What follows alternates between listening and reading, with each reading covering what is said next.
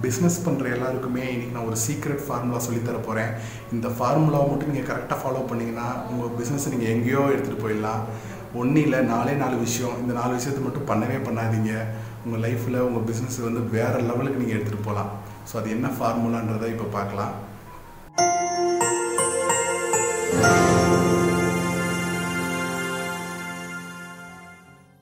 Business மேன்கிட்ட இருக்க மிகப்பெரிய தப்பு என்னன்னு பார்த்தீங்கன்னா பிஸ்னஸில் நம்ம ப- அதிகமான டயத்தை வந்து ஸ்பெண்ட் பண்ணுறதா நம்மகிட்ட இருக்க ஒரு பெரிய தப்பே.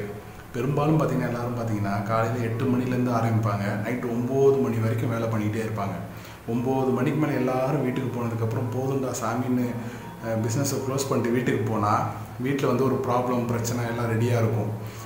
நைட் அந்த பிரச்சனை ப்ராப்ளம் எல்லாத்தையும் சால்வ் பண்ணிவிட்டு சாப்பிட்டுட்டு தூங்கிட்டு மறுபடியும் காலை எழுந்திரிச்சு எட்டு மணிக்கு நீங்கள் திருப்பி உங்கள் பிஸ்னஸை கேரி அவுட் பண்ணிங்கன்னா எவ்வளோ ஒரு ஸ்ட்ரெஸ்ஸை நீங்கள் அனுபவிப்பீங்க.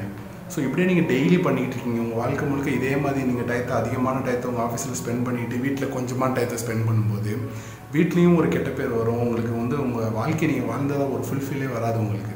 என்னதான் நம்ம பணங்க சம்பாதிச்சாலும் நம்ம வாழ்க்கைன்றது எவ்வளோ நேரம் நம்ம வீட்டோட ஸ்பெண்ட் பண்ணோம் எவ்வளோ நேரம் நம்ம வீட்டில் இருந்தோன்றதை வச்சு தான் நம்ம வாழ்க்கையை வந்து நம்ம கணிக்க முடியும். ஸோ பெரும்பாலான நேரத்தில் நீங்கள் பிஸ்னஸில் கழிக்கிறத விட கரெக்டாக எல்லாரும் ஸ்டாஃப்ஸ் எல்லாம் இப்போ வீட்டுக்கு போகிறாங்களா கரெக்டாக இப்போ ஒம்பதரை மணிக்கு ஓப்பன் பண்ணீங்களா? ஆறரை மணிக்கு எல்லாரும் வீட்டுக்கு போகிறாங்க நீங்களும் ஆறரை மணிக்கு ஒரு எம்ப்ளாயோட எம்ப்ளாயாக க்ளோஸ் பண்ணிவிட்டு வீட்டுக்கு போயிட்டு போய் பாருங்கள் ஒரு முப்பது நாள் இதை பண்ணி பாருங்கள் உங்கள் மைண்டே ரொம்ப ஃப்ரெஷ்ஷாக ரொம்ப பீஸ்ஃபுல்லாக மாறிடும். சரினா ஏன்னா உங்களுக்கு வந்து ஸ்ட்ரெஸ்ஸு கம்மியாக இருக்கும் மைண்டில் வந்து. அதே நீங்கள் டெய்லி போயிட்டே இருந்தீங்கன்னா ஆஃபீஸுக்கு கரெக்டாக போயிட்டு போயிட்டு வந்துட்டு இருந்தீங்கன்னா உங்களுக்கு வந்து ஸ்ட்ரெஸ் லெவல் வந்து அதிகமாகிட்டே போகும். ஸோ உங்களால் புதுசாக எதுவுமே திங்க் பண்ண முடியாது. உங்கள் பிஸ்னஸ் அடுத்த லெவலுக்கு எடுத்துகிட்டு போக முடியாது.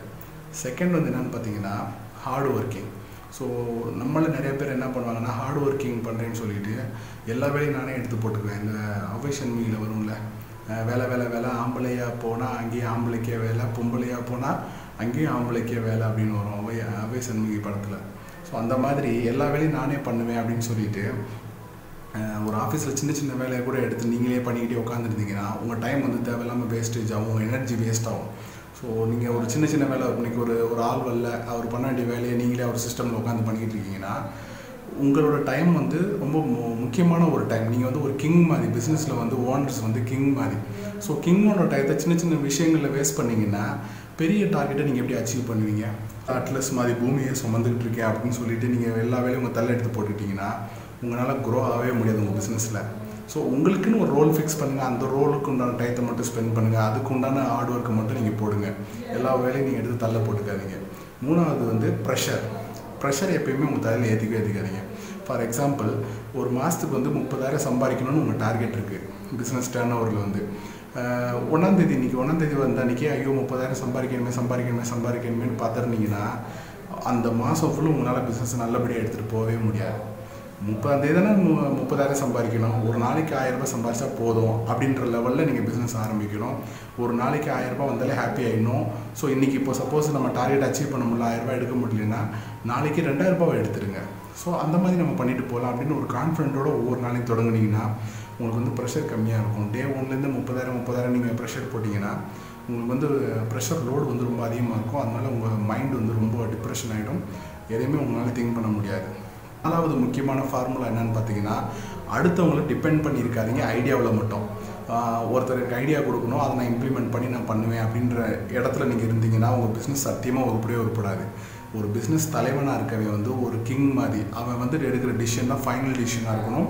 அவன் வந்து எந்த ஒரு சுச்சுவேஷனுக்கும் டிசிஷன் எடுக்கிற நிலையில் தயார் நிலையில் இருக்கணும். ஸோ அந்த மாதிரி பார்த்துக்கோங்க. ஒருத்தர் பெரிய நல்ல எம்ப்ளாயி இருக்காங்க அவங்களே நீங்கள் டிபெண்ட் பண்ணியிருந்தீங்கன்னா திடீர்னு ஒரு நாள் அவன் அந்த எம்ப்ளாயி வேலையை விட்டுட்டு போயிட்டான்னா உங்கள் கை கால் ஆடிடும் உங்களால் பிஸ்னஸ் எடுத்துகிட்டு போக முடியாது.